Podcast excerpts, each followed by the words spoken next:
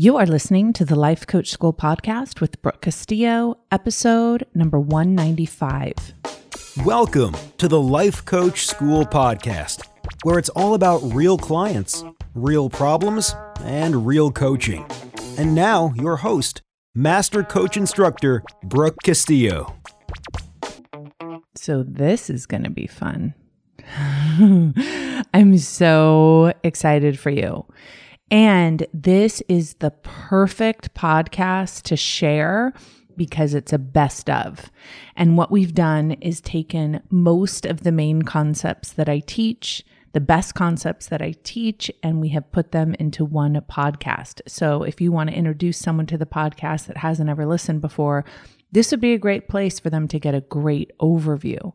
This is also my gift to you for being my listener for so long, for staying with me, for giving me reviews, for loving my work and telling me that you do.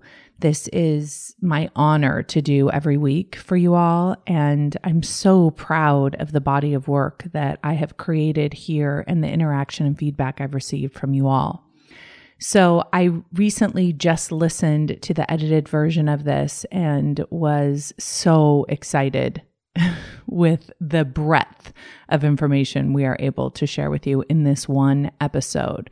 So please enjoy and make sure you listen all the way to the end to my outro. It's really important to me. Thank you.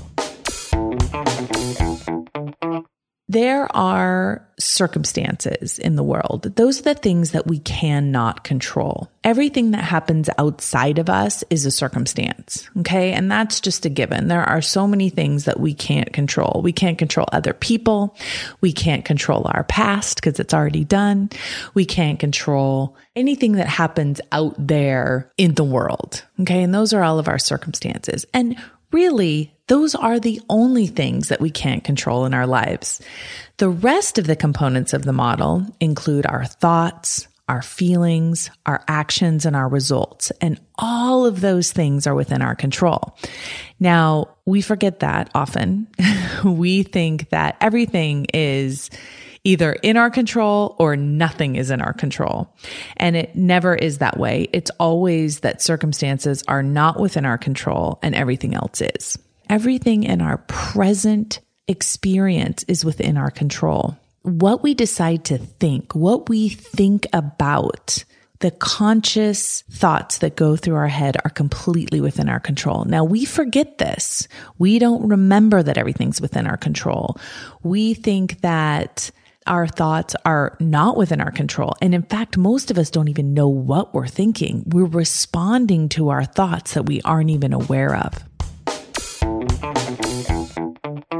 If you try and change your action without changing the thought or the feeling that's driving the action, you're going to have a struggle because you're going to have to work against that feeling and that thought that's creating that feeling right? So that's why for so many of us, change is so frustrating because we try to change how much we're eating or we try to change exercising or we try to stop procrastinating without changing the thought and feeling that is driving that very thing that we're doing.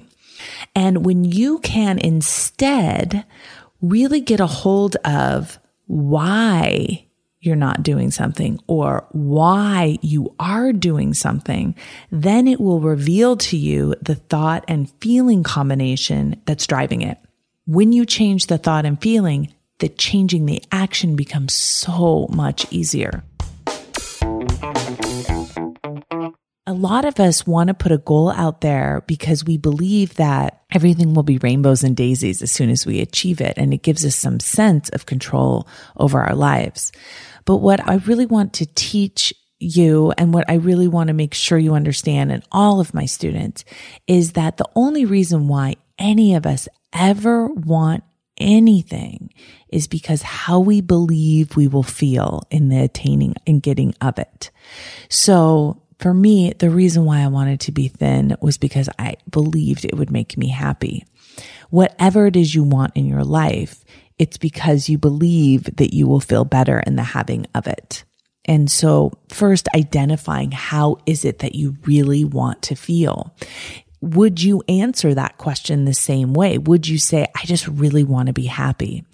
You know, I, I remember asking this question to my mom a long time ago, and she just said, I just want to be at peace. You know, other people will say, I just want to be excited. What is it that you want to feel? What is it that seems so elusive? And then ask yourself what you think would give you that feeling. And are you focused on something externally and something that you think you need to achieve?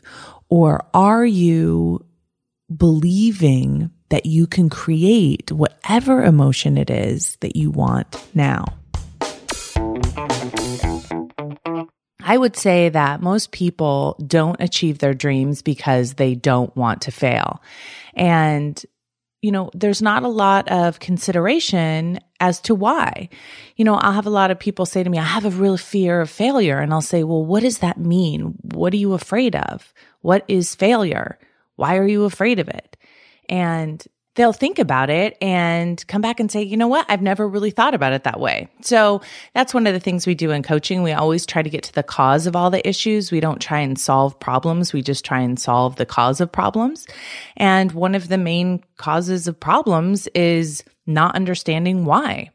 So the first thing I think that's important to do is to understand what is failure? How do you define it? So, of course, I went to Google because Google knows everything.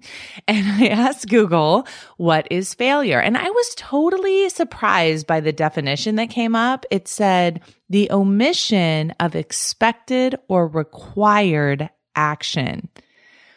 The omission of expected or required action. I love this definition of failure. If failure means we just didn't do our own expected action or something else didn't do our expected action, it just seems so benign. It seems so, okay, well, that's what happened. There was an omission of action on either my part or your part. That's what we're calling failure. Well, that's not a big deal, right? It's just something didn't turn out the way we had expected. So, what most people do is they just stop expecting and therefore they never fail they keep their expectations really low. They just keep recycling the same life. They never go outside their comfort zone. And then they never really have to deal with trying to miss their own expectation or not meet their own expectation. And I think that's such a shame. So many of the clients that I talk to, that is their main issue is they just don't feel alive anymore because they're not putting themselves out there because they're afraid and they don't want to fail. And I ask my clients all the time, why are you avoiding failing? What is the reason? And it always boils down to avoiding wanting to feel something. So if failure is really just not meeting your own expectation or, you know, not taking the required action to meet your own expectation, then really what's going to happen when that happens is you are going to think some thoughts. It's going to create some negative emotion. So the real reason why we're avoiding any kind of missing the mark, any kind of not meeting our expectation is because we don't want to feel what we're going to feel when that happens. Now, here's what's really interesting about that when you don't meet your own expectation, the only feeling that you're going to end up having is based on what you decide to think. So stay with me. So you set out to do something and you have an expectation of the result and you miss that expectation. Now, at that point, you get to decide what you're going to make that mean. You get to decide what you're going to think about that, right? So if you think about that in a way that hurt your feelings, right? If you think about that in a way that's dejecting and disappointing, then you're going to experience that negative emotion. And so ironically, the whole reason you're avoiding failing is because you're avoiding something that you have complete control over, which is your reaction to failing. Are you guys following this? Because it's really important. You're avoiding something you are in charge of and acting like it's happening to you. So most people, when I talk to them about failure, will say, like failure happens to me and then I have to experience it. But that's not the truth. What really happens is we miss our expectation and then we decide to make it mean something that hurts. We decide to make it mean something that causes us a negative emotion. Couple things I want to share with you that you may not be able to discover in yourself. Okay.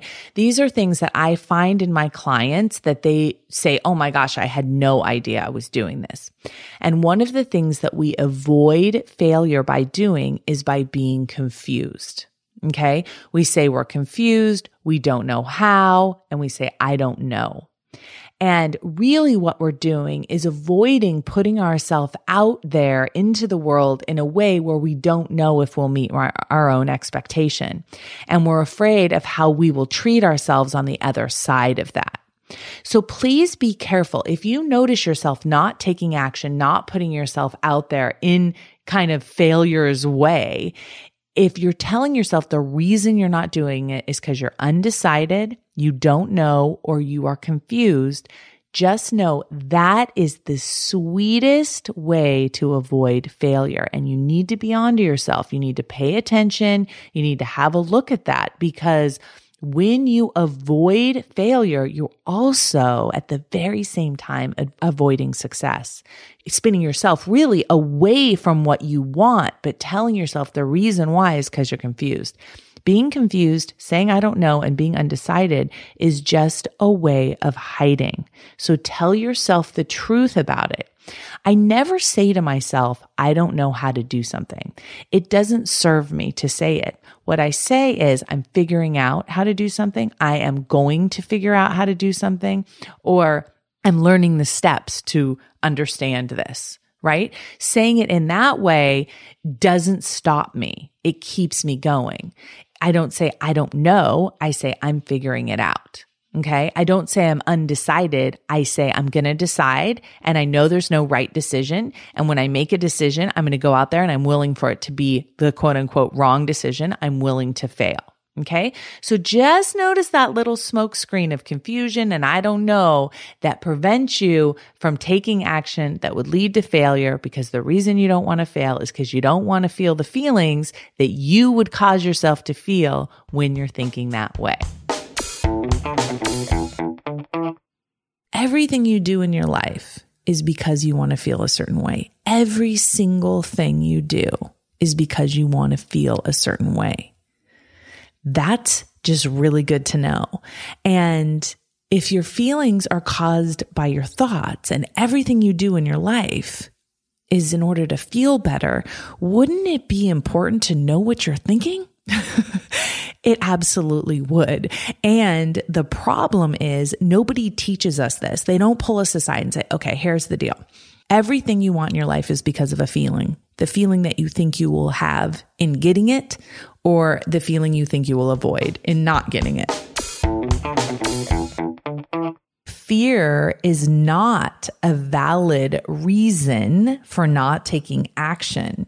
It just means you have a mismanaged mind. What I mean by that is those thoughts that you're having, that you're choosing to think are creating fear that is stopping you from taking action.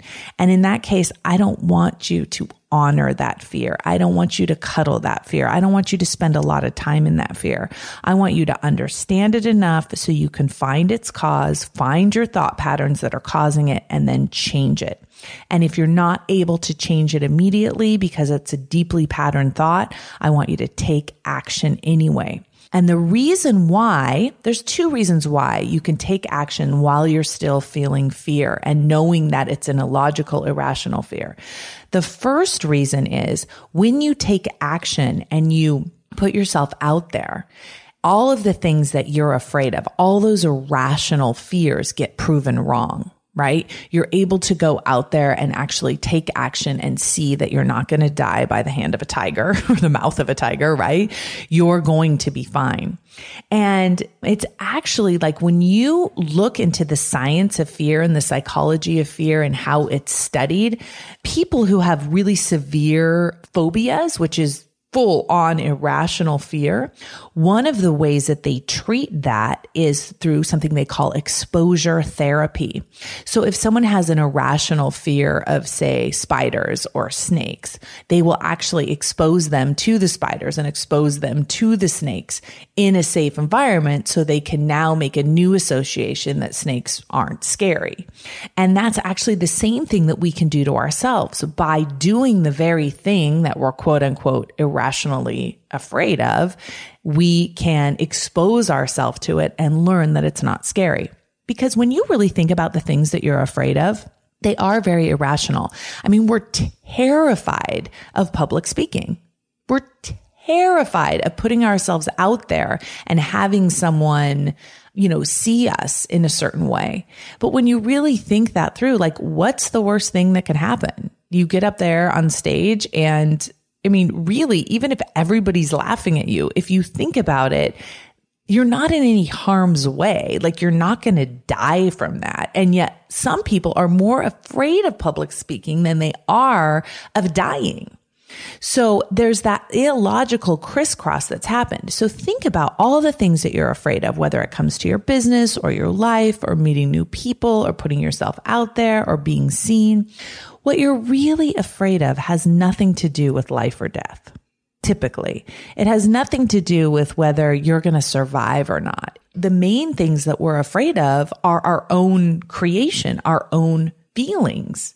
So when we think about public speaking and we think about making a mistake and everybody laughing at us, what we're really terrified of in that situation is the feeling of humiliation, which is again, a feeling we would create by what we would make it mean if everyone was, was laughing at us. And we don't really think this through, right? We just stop at fear. If you want to know why you're feeling anything you're feeling, all you have to do is ask yourself, what is the thought that I'm currently having that is causing this feeling? Okay. So if you're feeling excited, it's because you're having a thought that's exciting you. If you're feeling sad, it's because you're having a thought that's creating sad for you. So ask yourself right now, what am I feeling? Name that feeling that you're feeling right now. And then ask yourself, what are the thoughts that I'm having or the thought that I'm having right now that's creating that feeling. One of the things that's really important to remember is that when you identify as a victim, you are losing all of your power. And it really affects the way that you live in your life. The main way that I see the victim mentality show up in my clients is with blame. Now, they don't see it as blame. They see it as just an explanation as to why they're miserable is someone else's fault. if their husband ran the business better, if their husband hadn't abused them years ago, if they didn't have such a nightmare of a boss, right? Looking at other people and giving them all the power for how we feel is the victim mentality. It's completely abdicating responsibility for how we feel because of some powerful perpetrator in our life. So think about that for just a minute. Is there someone in your life that you think is the cause of your pain? Is there someone in your life that you feel is really causing you a lot of trouble? Now, here's a hint. If when I asked that question, if you felt defensive, if you felt like, well, she doesn't know my life, um, my situation is very different. And if you felt like you kind of needed to puff up and maybe explain to me, then you may be in the victim mentality. The victim mentality is ripe with defensiveness. And I love the way Byron Katie says that defense is the first act of war. If you feel like you need to defend against other people, you're probably in the victim mentality. You need to defend yourself. Okay. So blame is really the main characteristic. The other characteristic that you'll see in yourself, possibly, or in the clients that you may be coaching, is that when we have the victim mentality, we want to hide. We don't want to put ourselves out there. It makes sense, right? If we feel like we're being victimized, we don't want to put ourselves out there and have someone attack us. And I just want to say that the victim mentality is not a sign of weakness. Okay. It's a belief pattern that we've established in our brain that affects our life, but it does not mean that we aren't intelligent, capable, amazing people. And, and it certainly doesn't mean that we're not strong. It just means that we have this mentality looping in our brain. If somebody can just say whatever they want to you and you don't get upset or you don't say anything back, aren't you just being a doormat? And I actually think the opposite is true. I think that when somebody says something and you allow it to devastate you, you have given all your power to that other person. You have identified as the victim. And that is much more of a doormat than when you allow people to be who they are and say what they'll say especially if it's to you.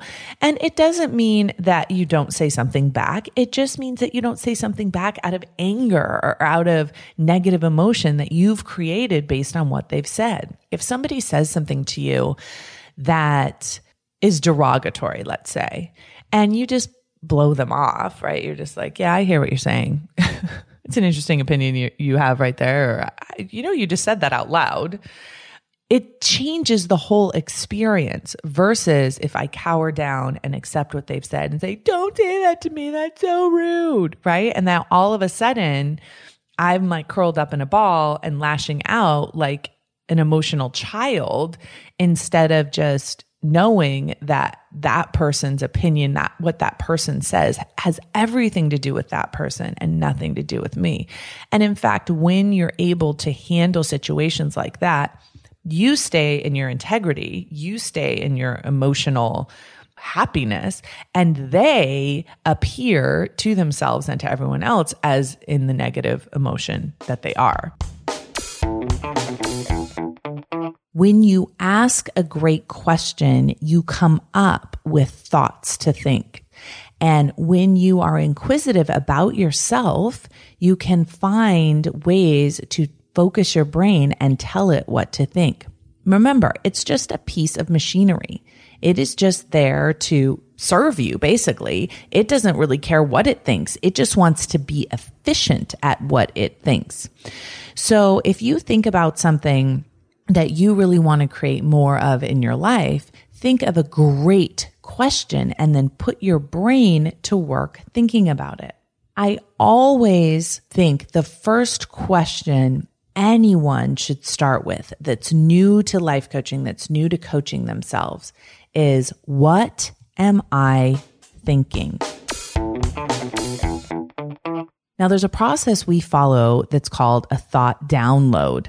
And when you ask yourself that question, you write it right at the top of a page. What am I thinking? What you will come up with is a slew of thoughts. And the way that we recommend you do a thought download in response to that question is just write without stopping. Go, go, go, go, go. Don't think about what you're writing. Don't worry about it. Don't try and fix it. Just get it out of your brain so you can have a look at it. What am I thinking? That is your thought download. Now, that in and of itself will reveal so much of you to yourself. And that is a very powerful thing to have a look at your own mind. And many of my clients are like, no wonder I'm overeating. No wonder I'm so stressed out all the time. Look at what's going on in my brain. One of the things that questions really do to help serve us in our coaching practice is they help us treat the cause and not the symptom of the problem. One of the most powerful questions you can use as a coach is to ask why. It seems like such an innocent little question, but it really can increase the consciousness of the entire planet one client at a time. When we ask why, our clients have to go into their mind and find the meaning and the intention that drives them. And many of your clients will have never done this before. And many of you may have never done this before. It's one more step on the journey to consciousness and emotional adulthood. Don't ever underestimate how many of us are on automatic pilot, playing out the programming of our childhood without question. We do what we think we should do based on what we were told as children, and we've never evaluated whether it still applies or even makes sense. Your clients will come to you miserable and have no idea why they're miserable. And maybe you don't know why you're miserable. So ask yourself why. It's such an obvious question. Why are you miserable? Do you know the thoughts you're thinking that are causing you to feel miserable? Why are you upset? Do you really know the reason, what you're thinking that's causing you to feel upset? Why are you overweight? Why are you broke? Why are you in any situation that you are? And make sure that you're asking the question in a way that serves up awareness to you and helps you understand your thinking behind it. Our capacity for happiness has nothing to do with anything going on externally. Joy and happiness come from what's going on in our minds. And if that's true, all thoughts are available to me in this moment, then there is no future moment where I will have the ability to have more capacity for joy than I have right now because my capacity for joy is at full capacity from the minute I'm born, right? The only thing that holds me back from experiencing joy is my brain and from thinking thoughts that block my joy, right? So stay with me on this. So if I think that all of my capacity for joy is here now and no matter what changes in my external world, the only thing that will ultimately change joy and how I feel is how I think. So if I think about more success, for example, and I think about maybe my business being even more successful than it is now, and I think that will make me happier. I have to remind myself, wait, no, that won't make me happier because if I go back to my own teachings, to my own learnings, to my own beliefs, I believe that what makes me happy is my thinking. And whatever thought I'm going to have when I'm more successful is a thought that I could actually have right now. So then my mind exploded. and then I thought, okay, so this moment right now is as good as it will ever get in terms of my ability to think thoughts. The only thing that will change is my external world. The only thing that might change is that some circumstance in my life. And so the only thing that really ultimately is going to bring me happiness is the thought I have in that future moment if you use your mind properly, you can create anything you want in your life.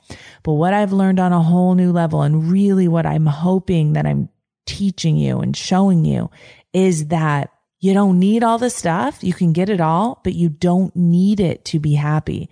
And in fact, if you're looking at something in your life externally and you don't think it's great and you don't think you're successful enough or you don't think your relationship is good enough or you don't think your kids are behaving right or you don't think your house is nice enough or you don't think your bank account is big enough, whatever it is, just know that those things do not have the ability to rob you of your happiness and you don't have to improve those things to feel better. It doesn't mean you don't improve those things if you want to. Rock on with improving anything you want in your life. But just don't tell yourself that you will be somehow happier in the getting of those things. That that happiness is right here available to you right now. And you can find peace and joy in this moment, regardless of your bank account, regardless of your weight. And when we really understand that, and I just noticed myself this morning saying, Oh, I can't wait right? You guys do that. I can't wait until this happens. That's going to be so awesome. I can't wait to teach this class or I can't wait to show these people my work or whatever it is. And I had to catch myself a little bit and be like, yes, that will be awesome, but it's not any more awesome than this moment right now. And can I find the awesomeness in this moment?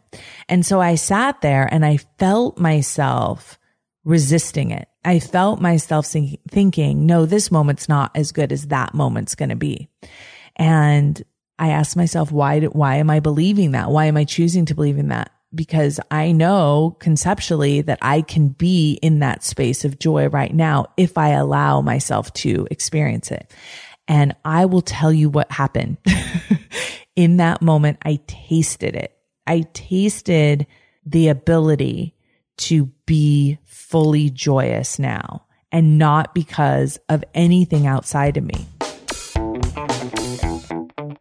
I think the more alive we're willing to be, the more negative emotion we're going to experience.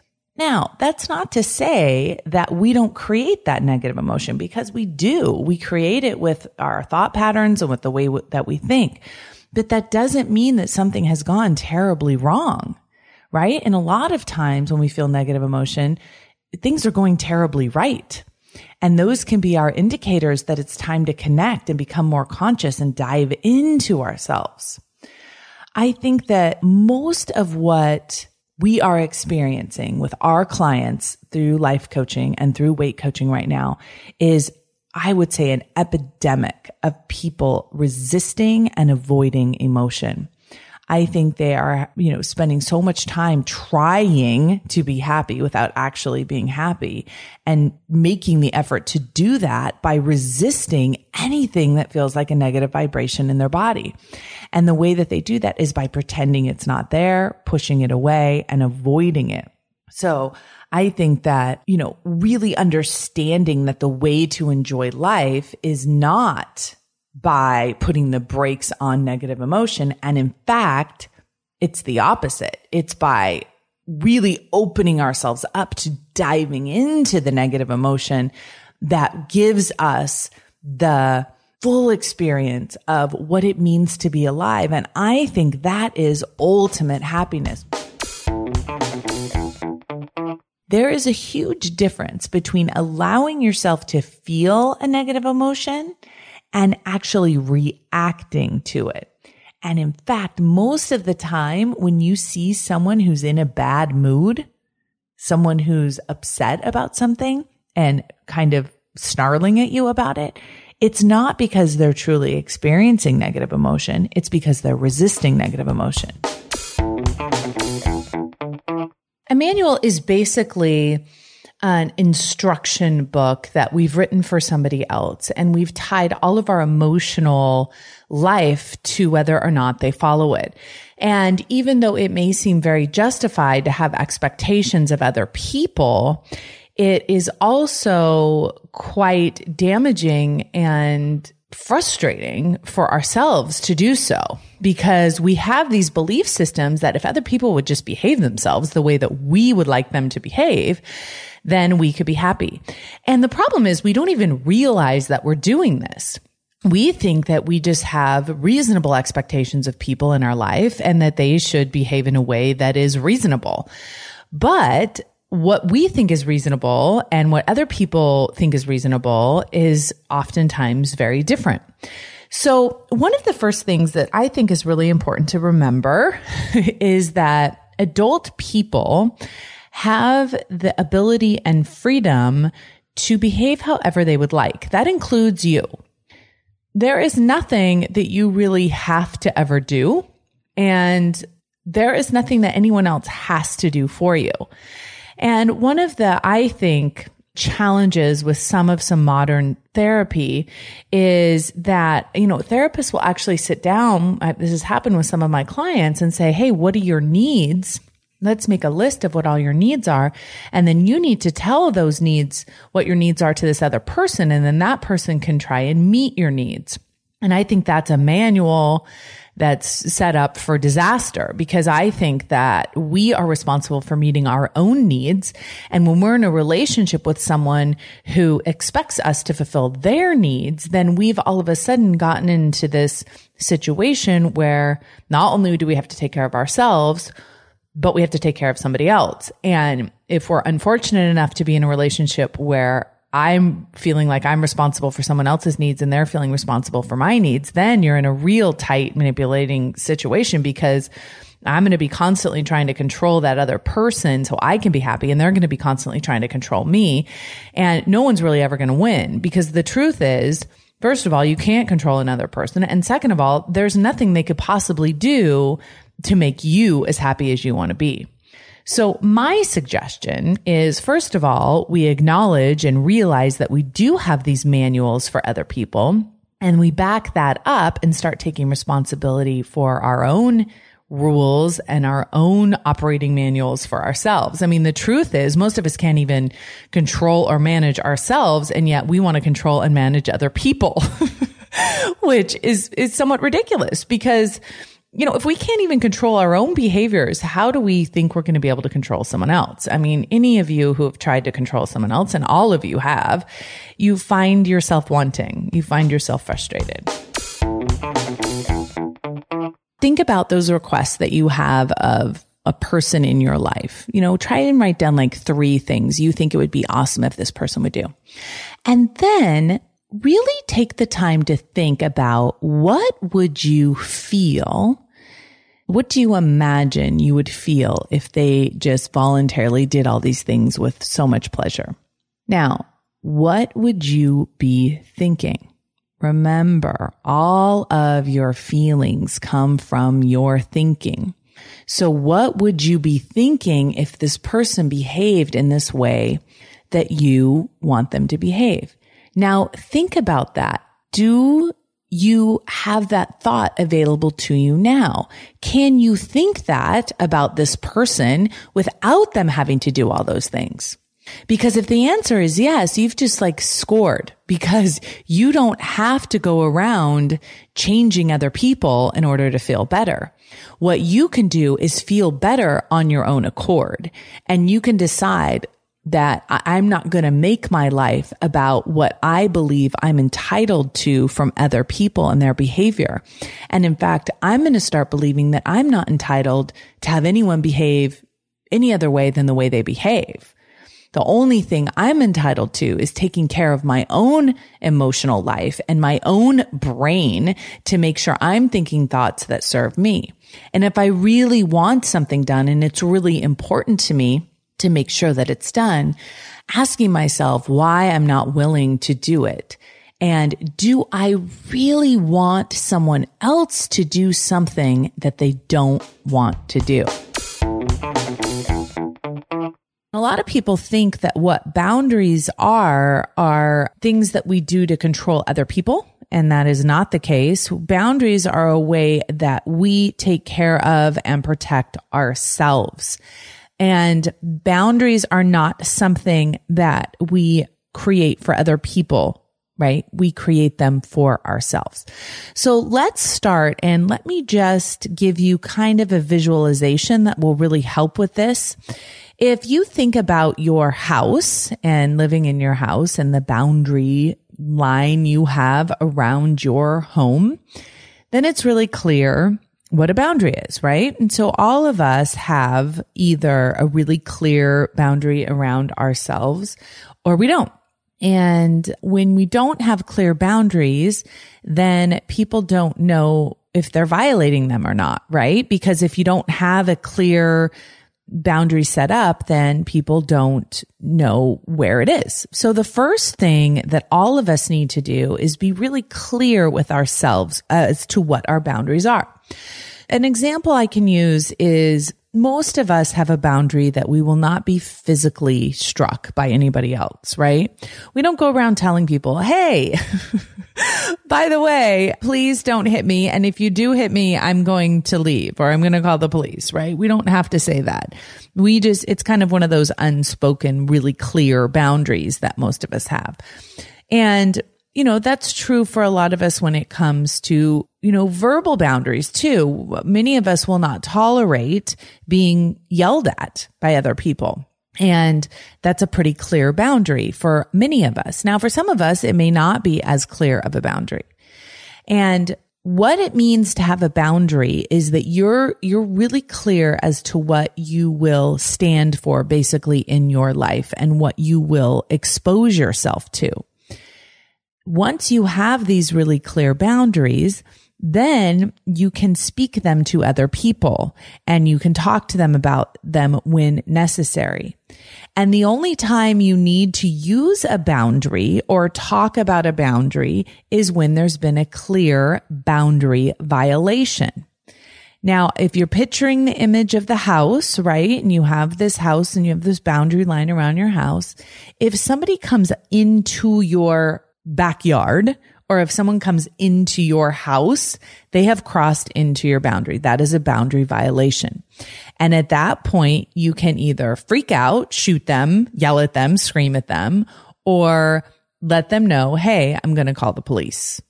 right? This is how I'm going to handle this. You need to leave. We inform them that there has been a boundary violation and then we let them know what we are going to do because they have crossed our boundary. It is the same in life right? When we're not talking about the physical boundary of our house, but we're talking about the boundary of our emotional life, of our physical life. So what a boundary is, it's a really clear request of somebody else with a really clear consequence. Now, the word consequence there it can be misunderstood. And so I want to make sure that you really are clear. The consequence is something that you will do. It is a behavior that you will take. A lot of my clients will come to me and say, okay, I'm ready to set some boundaries. So here's what I'm going to do. I'm basically going to remove this person from my life. I'm done. I don't want to deal with this anymore. Now that is not a boundary. That is an escape route. And I understand the desire to delete people from your life, to not talk to them because they trigger you in a way that's difficult, right? So if you can just eliminate that person from your life, then you won't have to deal with what they bring up in you. But I want to encourage you to explore the idea that the people in your life that trigger you the most can be your greatest teachers. And I know that sounds so cliched and I get my clients get so annoyed with me when I say that. Well, that's great, but I don't want this person as my teacher. I don't want this person in my life. But the reason why you don't want the person in the life in your life is either because you haven't learned how to set proper boundaries or you don't have them at all, right? So this person is able to you know, violate your boundaries in such a way that you haven't been able to follow through on any kind of consequences and you haven't set them properly. So those are the people in your life that will give you an opportunity to learn how to be in relationship with people without having them violate your boundaries. You don't have to eliminate the person completely, right? In order for that to happen. And you can, you know, notice that there is that temptation to just remove the person, or you can really sit down and consider what can I learn from this relationship, especially if it's a family member, right? Somebody that is really has been involved in your life for a long time. How can I use this as an opportunity to take care of myself and actually create some real authenticity in my relationship with this person through this conversation? When you are able to manage your mind into a space of happiness, which means that pretty consistently, if you want to feel happy, if that's a choice you want to make, you can find your way there. That takes a lot of practice with managing your mind and being able to create thought patterns that are believable to you that create happiness. And that's what most of my work is about doing. And that's a lot of the work that I do on myself.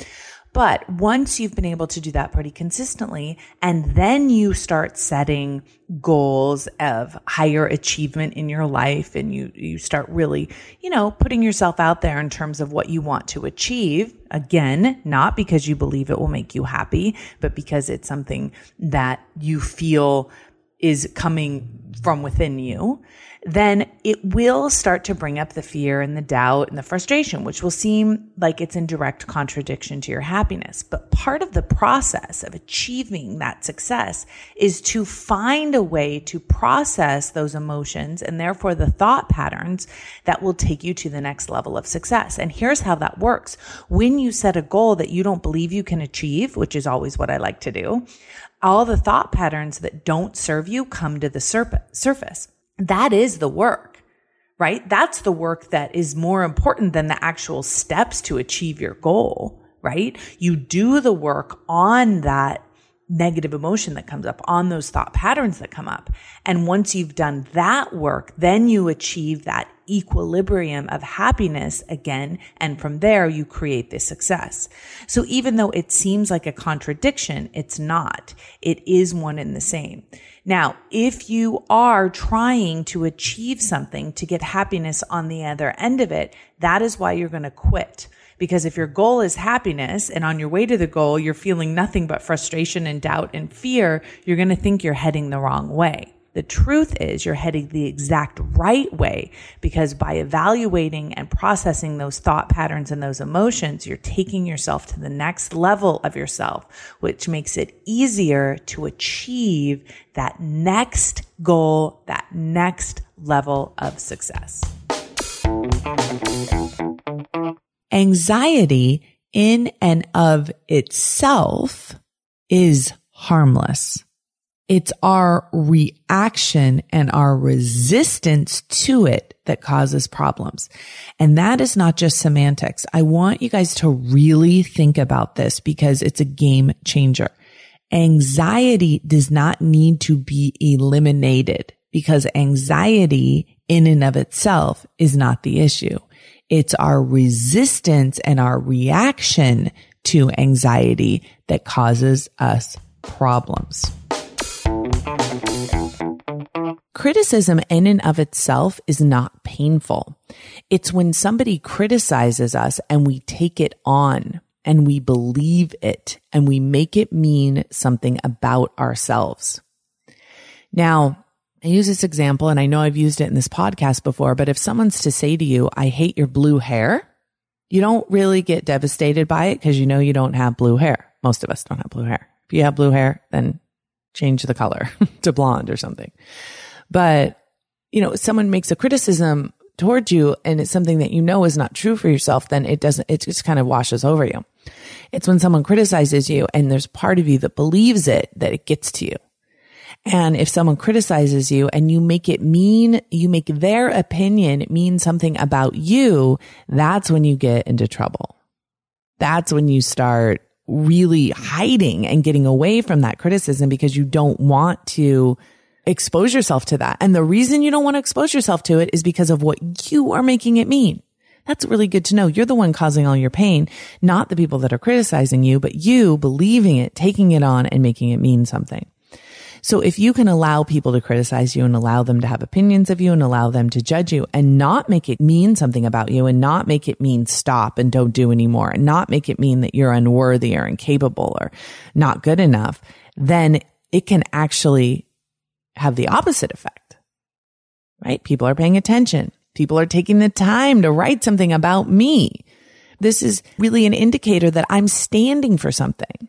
You know, I'm, I've said something that's a little bit controversial. That means that I'm showing up. I'm not just being vanilla bland. I am being myself and not everyone's going to like me and that's okay. The definition that I use for massive action is taking action until you get the result you want. So when someone says to me, I'm taking massive action on this, and it's usually, you know, my life coaching students or my weight coaching students that are building their business and they'll come to me and they'll say, I've taken massive action. And I said, well, you haven't taken massive action because you aren't still taking action until you get the result you want. And I understand that that can be very frustrating to take action, not get the result you want. Take action, not get the result you want. Take action, not get the result you want. There's always a reason, always an excuse to stop taking action. In fact, it's so much easier to quit than it is to keep going. And massive action is a commitment to keeping taking action until you get the result you want. There is massive action and then there is passive action.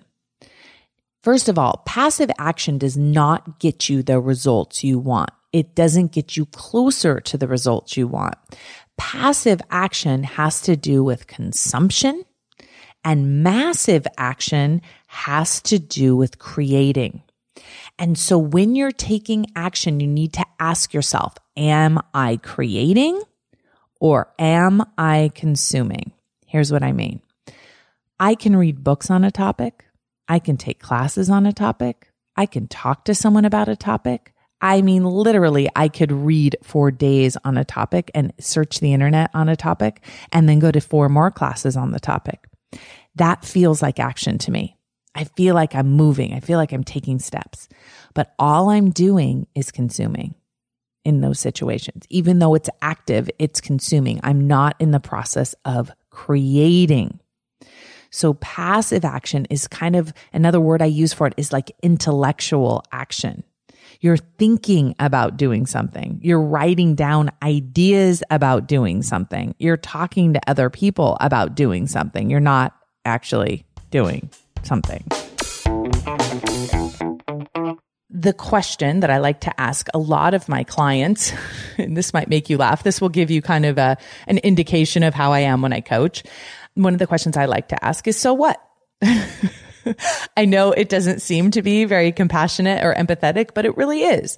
Someone will come and they'll have this whole story. Oh my gosh, can you believe that this happened to me and this happened to me and this happened to me? And, and I'll say, so what? And it just stops us right in our tracks. It's like, well, what do you mean, so what? So what that this happened? Don't you care that this happened? Well, I just want to know, like, why does it matter to you? What are you making it mean? So what?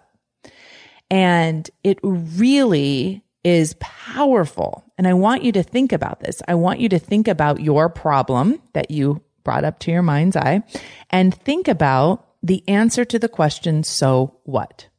How you answer that question is really your problem. Because how you answer that question is all of your thinking about the problem, right? And the problem needs to be separated out. So when you ask yourself, so what, that will separate the thoughts out. If you want to know exactly what you're making the problem about, then you write down the facts only of the problem. When you have a full body, you experience less vibration in your body. It's like filling up a glass with water and flicking it, you have less vibration than when the glass is empty. So yes, it can dull your emotion. But remember, it's not just dulling your negative emotion. It's also dulling any positive emotion that you may have. Knowing that and owning that you sometimes overeat in order to dull your emotion is really important. Tell yourself the truth about it. Don't tell yourself you lost control. Don't tell yourself you can't help it. Tell yourself, yes, I chose to eat that because I didn't want to feel. And remind yourself that that was a choice because that can be empowering, knowing that you're making that choice instead of feeling completely out of control. And then once you've owned that choice and you own it every single time over and over and over again, then you can decide if you want to keep doing it. And only then you do it from a compassion loving space. I think that we feel like we're entitled to have an easy life. And I'm not sure where we picked up on that idea. I think that we're entitled to have the strength to overcome our obstacles to achieve greatness within ourselves. And you know, people say that, oh, that's such BS and oh, you know, nobody needs to be working that hard and that you're just ambitious. And, but I don't think that's true. I think that there is this sense of pride that you get from overcoming your own crap and working through it and arriving on the other side of it only to start it again. but you do get better at it. And so every new goal that I write, and think about this for yourself. If you don't write goals for yourself, why is that? Why don't you write goals? Is it because it brings up all of your self doubt and your frustration and your fear? And so that's why you don't want to set goals because you can't deal with those emotions. But if you do, and those emotions come up for you, I'd like you to think about that as a natural progression that that's, oh, that's what's supposed to happen. When I set a goal for myself, it's supposed to feel like a challenge. It's supposed to feel like self doubt. And from there, I can do the work to overcome that to become the person that I really want to become. The first type of relationship I see is where the client I'm working with is pretending they're burying their head in the sand, they're being indifferent, and they're neglecting. So what that means is they're just not dealing with the relationship. They're going through the motions. They're pretending they're happy. They're not really acknowledging a lot of any of the issues that are going on, just trying to like sneak around the person and nod and wave. so that's kind of the first way that I've seen people try and deal. And what happens is it completely blocks any kind of connection. Of course, it blocks any kind of intimacy. It blocks any real interaction that could enhance the lives of both of the people involved. It creates a lot of seething under the surface issues. Okay. So think about your relationship. Are you indifferent? Have you gotten to the point where you just don't even bother anymore? Ongoing connection to someone requires honesty. It requires vulnerability and it requires a lot of self coaching, a lot of self work. And one of the things I love, Marianne Williamson says this. She just says, you know, it only takes one sane person in a relationship to make it better. If one person works on themselves and they work on their mind and they work on taking responsibility for their side of the street, the relationship will improve even if the other person doesn't change. Now, a lot of people get pissed off when I suggest this because they're like, well, why should I have to change? And they don't have to change. And then it's that conflict. And what happens when you recognize that you're responsible for how you feel and that you can take care of yourself and that they don't have to fulfill your needs, you have the ability to fulfill every need you have, then the relationship becomes much more enjoyable because there's much less of a demand on the other person to take care of you emotionally.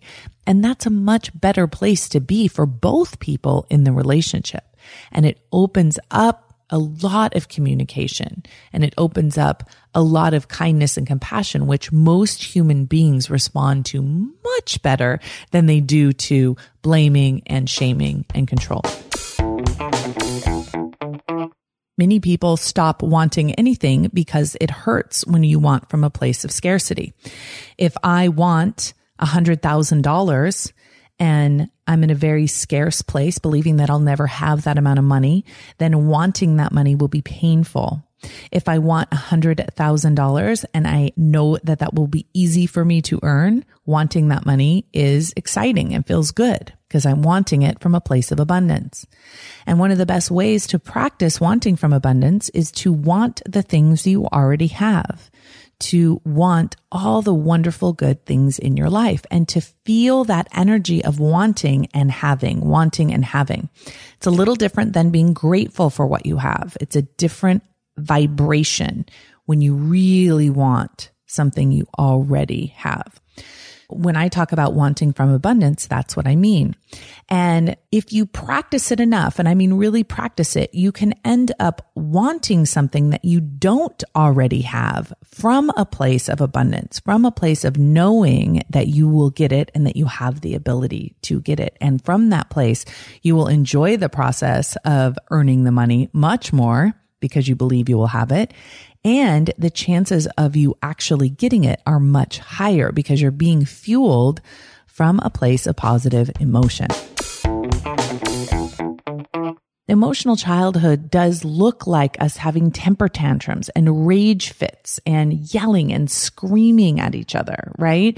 It puts us in a place where we don't feel like we have control over ourselves as adults and we therefore start acting like serious toddlers I've done this so many times in my own life. I catch myself acting like a whining, screaming little girl because I'm not taking responsibility and I'm yelling at someone, blaming them for how I feel instead of truly taking responsibility for every emotion that I have.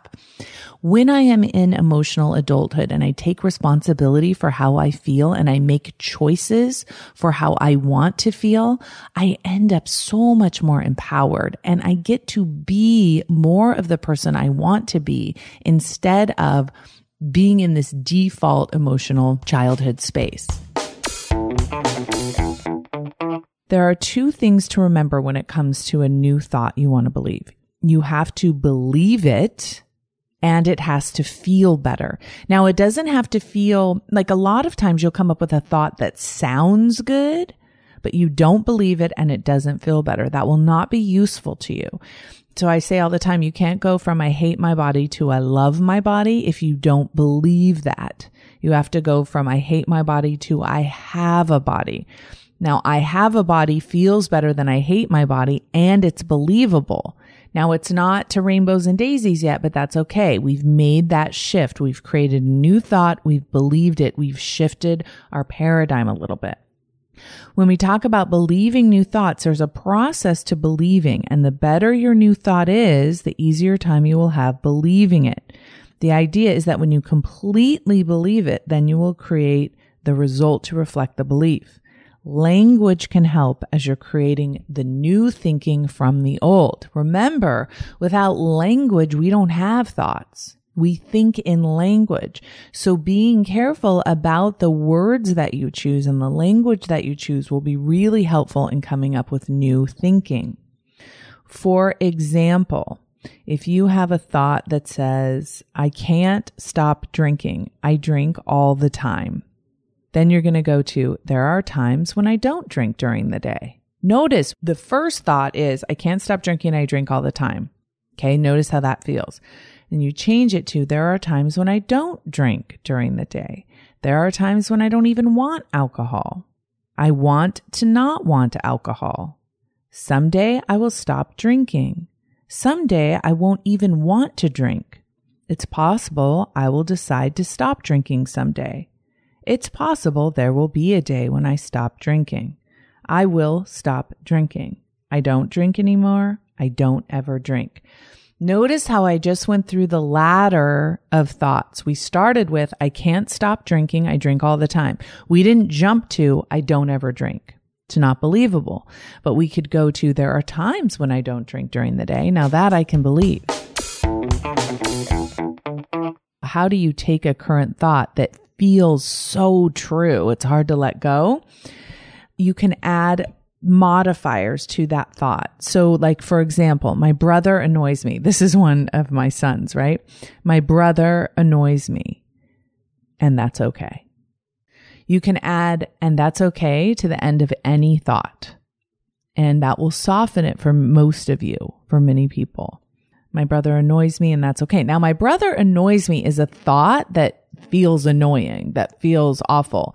But going to my brother doesn't annoy me is a big leap for my son, right? He's, he doesn't believe that at all. But going to my brother annoys me and that's okay is a good first step. My husband keeps forgetting my birthday and that's okay. I have a hard time being vulnerable and that's okay.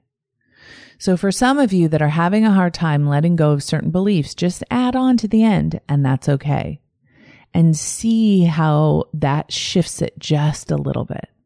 I hate my body and that's okay. I can't stand my marriage and that's okay right? Because it releases the resistance to it.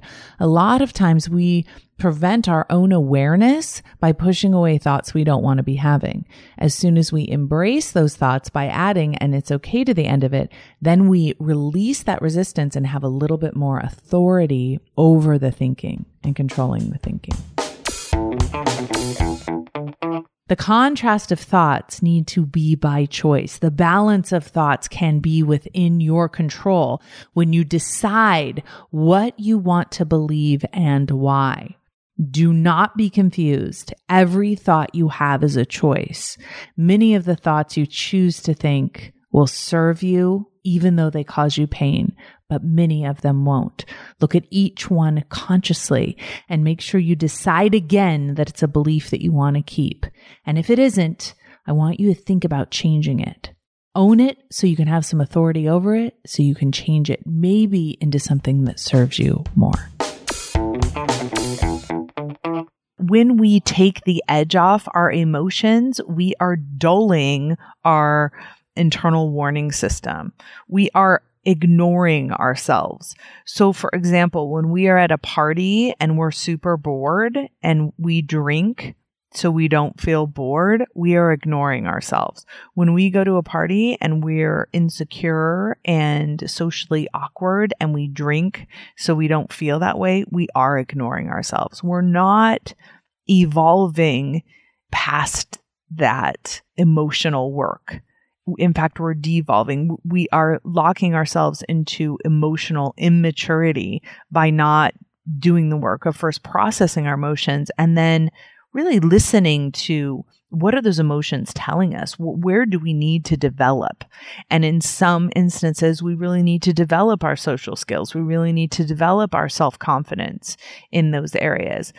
In other situations, when we're completely bored, we either need to work on being less bored on purpose and being more entertaining to ourselves, or we need to stop hanging out in situations where we're consistently bored, where we're consistently showing up and having to drink to make our lives seem better than they really are. I mean, if you think about this, if, if drinking helps you deal with a life you don't like, then you are going to get really good at dealing with a life you don't like instead of changing that life into something that you do like.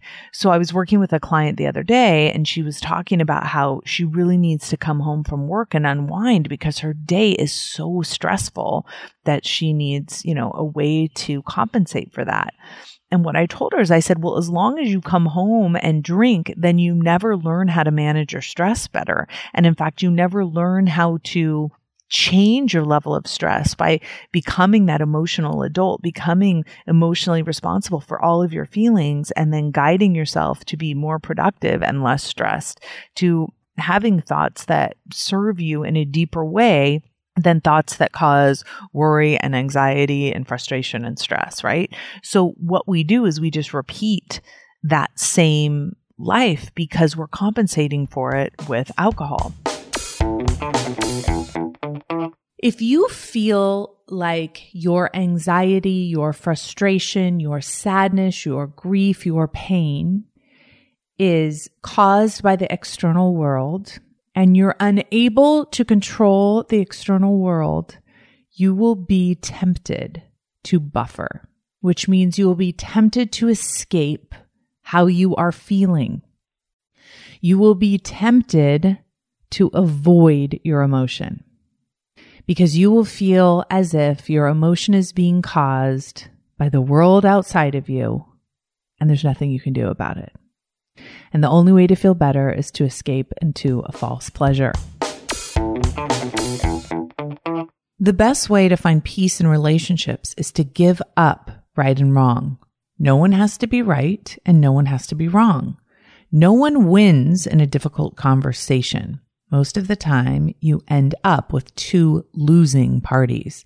Even if someone feels like they're right, they usually walk away with a sense of disconnection and the person who was proven quote unquote wrong feels like the loser in the relationship, but really you've both lost. Next time you're having any kind of difficult conversation, any kind of argument, anything where you're raising your voice, any disagreement about the kids, any disagreement about anything, this is what you're going to do. You're going to give up the need to be right. You're going to hear the other person's story about why they are right. You're going to find out what they're feeling, what they're thinking. You're going to really put yourself in their shoes.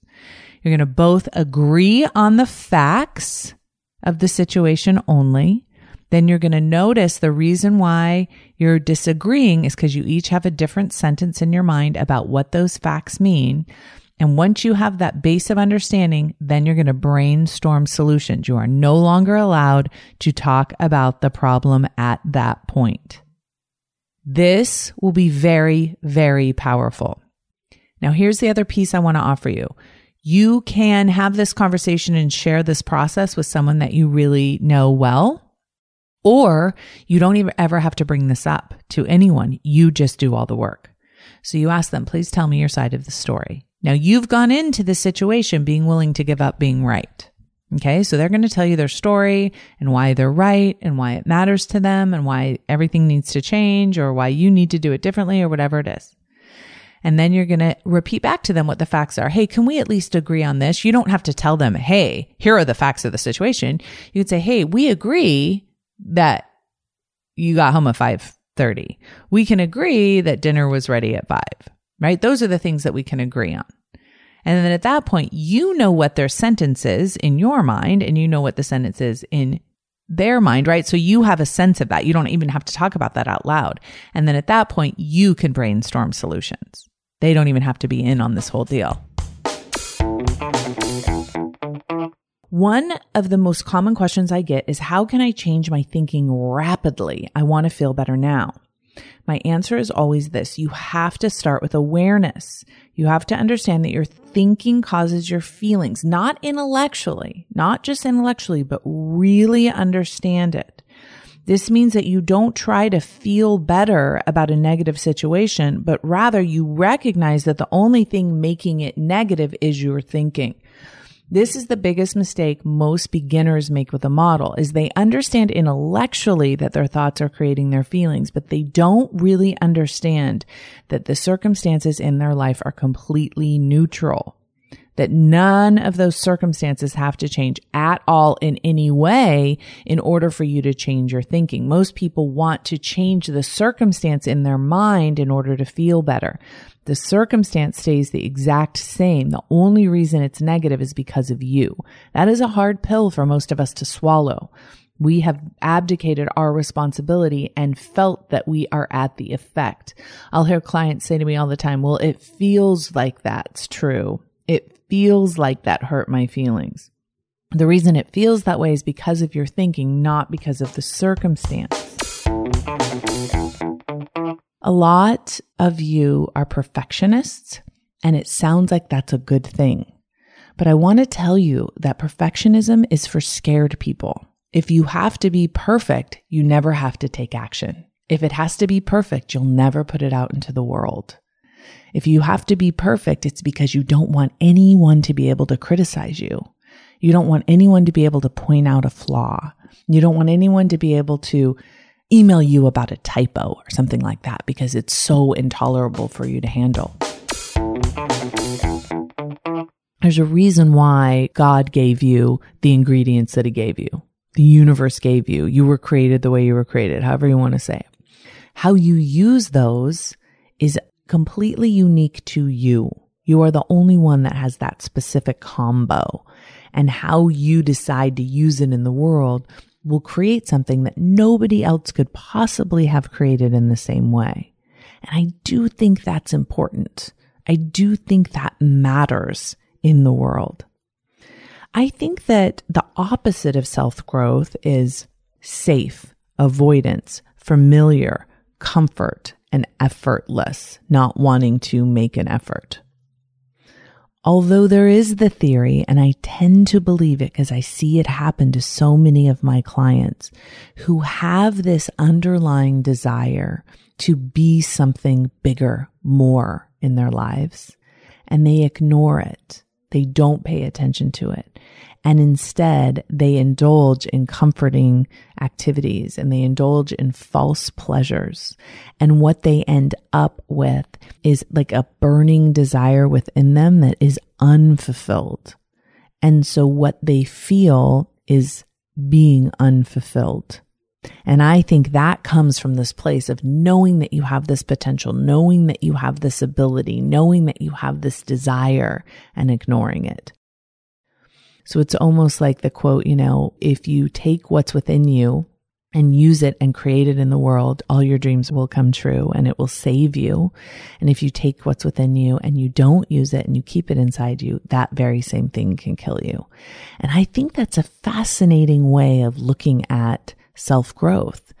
And I think that if you are one of those people that has that inkling, that desire within you, I think it's really important to pay attention to it. As long as you are what I call dwelling in comfort, you are not creating your results with intention, with deliberateness. You are not evolving. You aren't taking yourself to the version of yourself that you could be. You're stalling out. You're waiting.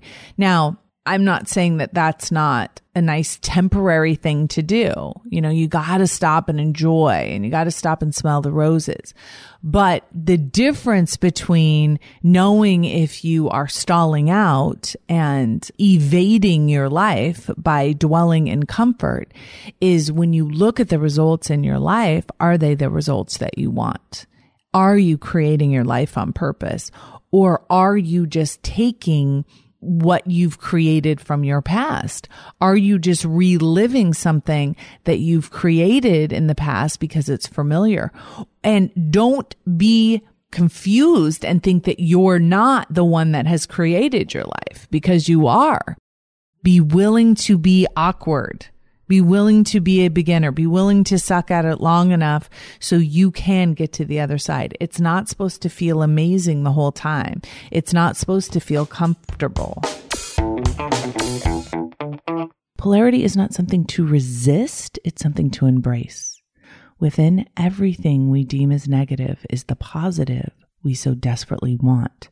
We can use this to our benefit we can use it to plan for obstacles. So, one of the processes that I teach in scholars is that every obstacle to achieving a dream can become a to do for achieving that dream. Think about a dream that you have. For many of you, it's losing weight. For many of you, it's quitting drinking. For many of you, it's making more money, feeling better, changing your job, whatever it is. And where you are now and where that dream is in between, the only reason you aren't there yet is because of obstacles, things that are in your way of achieving that. And if you take each one of those obstacles and create a solution or an answer or a strategy for that obstacle, then you will have the path of exactly what you need to do to achieve it. I learned this from Dan Sullivan, one of my mentors and teachers. And I have to say, it completely changed how I felt about my goal. Because it used to be, I would think about my goal and I would feel scarcity and I would feel fear and I would feel doubt. But as soon as I was able to write down all the obstacles and turn them into strategies, I had a clear path to my goal. So these are the main things that I have found that create time. One is obviously planning, deliberately planning ahead of time how to use your time. And make sure you include time off and time to relax and time to play and time to be spontaneous. Number two, make decisions strongly. Make a decision and then don't change your mind back and commit to that decision. No matter how you end up feeling, right? You're going to feel doubt. You're going to feel scared. You're going to feel like it was the wrong decision. If you can believe that there's no wrong decision and you can stay committed, you will blow your mind at how much time you save by just going straight up the mountain and not questioning yourself. The third thing that's very important when it comes to making time is taking massive action. Instead of wondering how to do something, start doing something. You want to find out how to do it? Start doing it. You will immediately know whether it's working or not, and you can change your mind. Only in the sense of what you're doing. You don't change your mind in terms of the decision that you've made. So, for example, you decide to be a life coach. You decide to help people lose weight.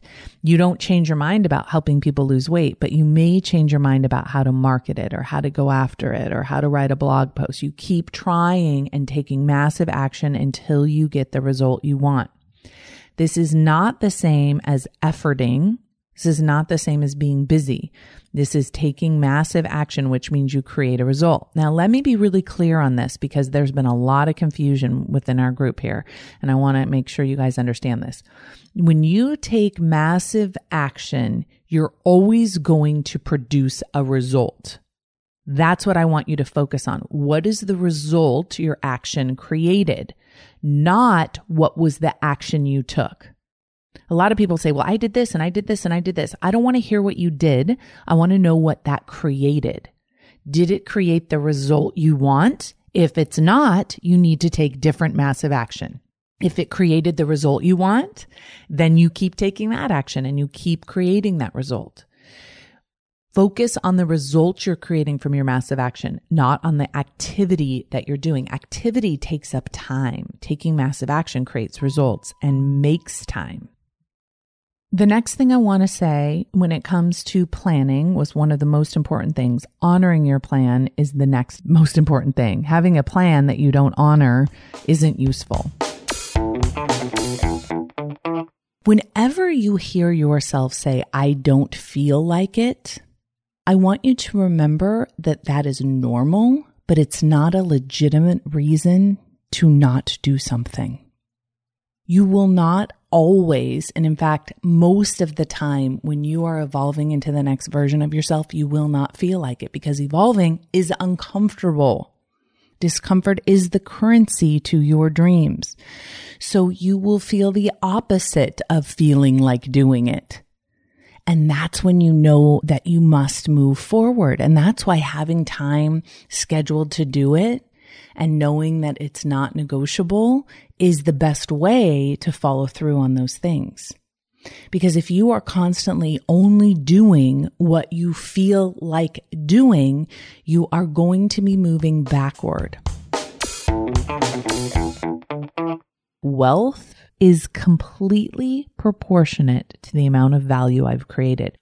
So if somebody gives you a job and says, here's your job description, you need to come in for eight hours a day and provide customer service, or you need to come in and make sales. You can be sure I'm going to go into that job and whatever they're asking of me, I'm going to double down. I am going to blow their mind. They're going to know I'm there because they're going to be like, whoa, where did this girl come from? Right? I'm not just going to go in and do my job and please them. I'm going to be of service. I'm going to create value. I am going to blow my own mind in what I'm capable of doing in that job. That job doesn't owe me anything. They owe me nothing. Right? They've given me a job. I owe them. I'm going to show them. I'm going to produce the most anyone in that job has ever produced. I am going to be the best version, not for them, for me. I'm going to create value in the world because I know that's going to come back to me 10 times.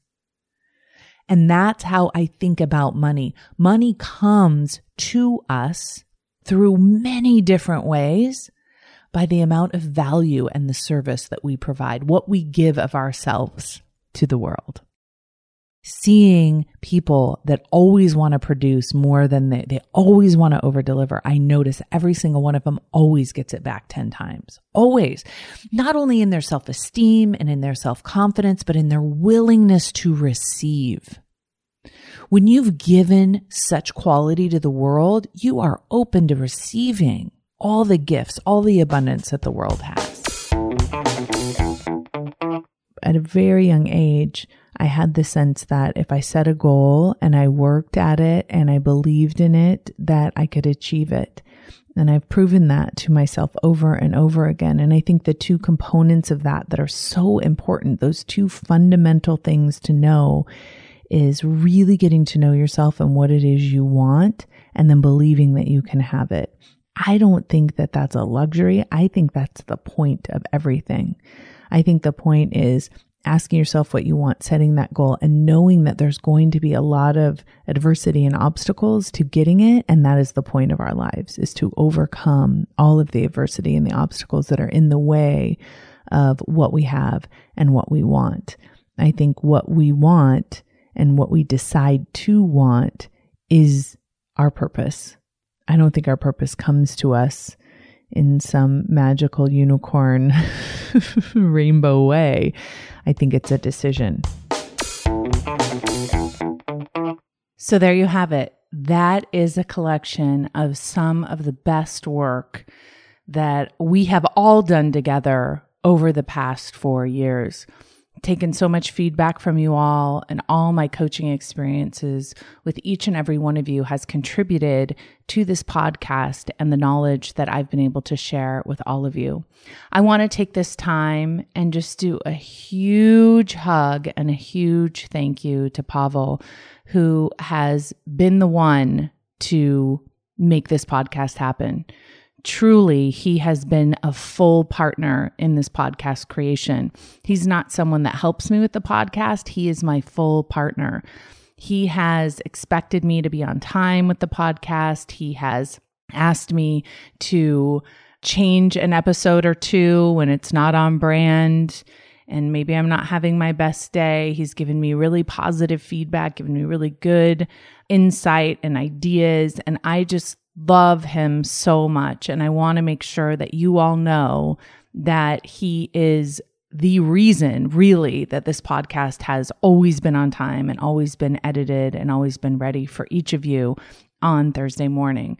He is a gem of a human being in every single way. In almost four years, I've never once heard him make an excuse or complain or have him miss a deadline ever. He is the most amazing example of what is possible when you are producing high quality work in this world. And what's so interesting is we have this crazy intimate relationship, but we rarely ever talk directly to each other. I really just depend on him tremendously. And whenever I think I might lose him, I go into complete panic mode and freak out. and he's always there and he always calms me down. So, Pavel, thank you so much for everything you do for me and for us and for this podcast. You are my partner in creating something so amazing. And thank you so much for putting together this best of. I know that you are the one person in this world that has listened to every single word of this podcast multiple times.